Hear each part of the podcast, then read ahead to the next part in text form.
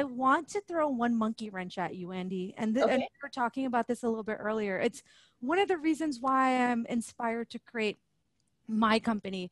And that's that the companies are moving at such a rapid pace in the digital transformation era.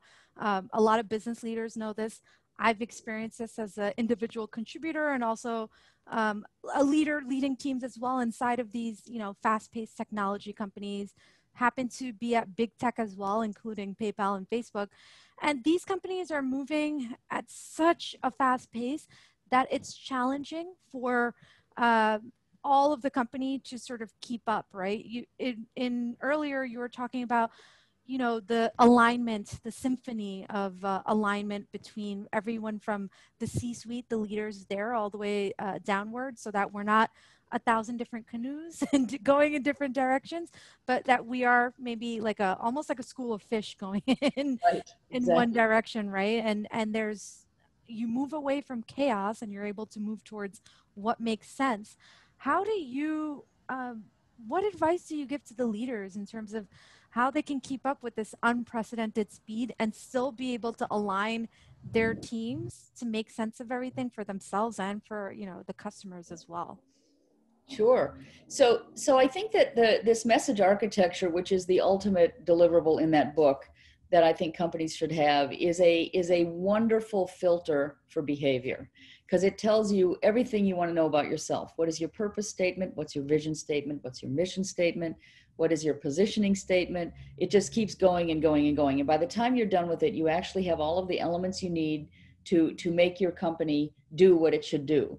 So, so that document becomes a filter for everything. It becomes a filter for hiring people, for acquiring companies, for developing new products. Like you can just tell if this product isn't aligned with who we are as a company, then we shouldn't develop this product. Or if this company isn't aligned with who we are as a company, we shouldn't buy this company. It just goes on and on and on. It does so much work for a company to be a filter for how they behave so that's really what i recommend to leaders is if you you need that message architecture and it's not just for marketing and it's not just for messaging or pr it's actually a fundamental document about your behavior as a company.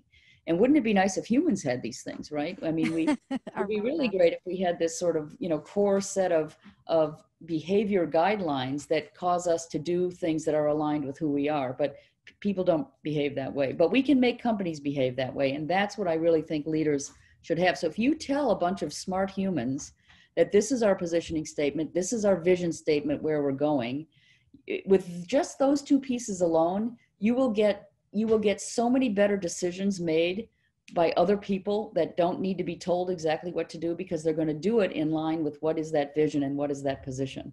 You can actually make people behave consistent with what you want them to do if you give them a vision and a position.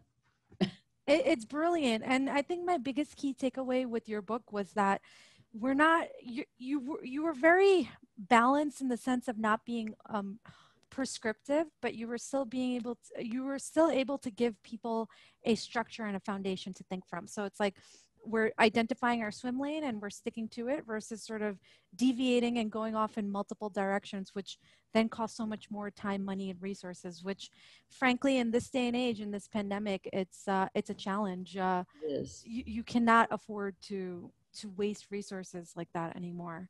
totally So- agree. And people don't get the opportunity to talk to each other in the same way that we used to. So we really need those guidelines. We really need them written down.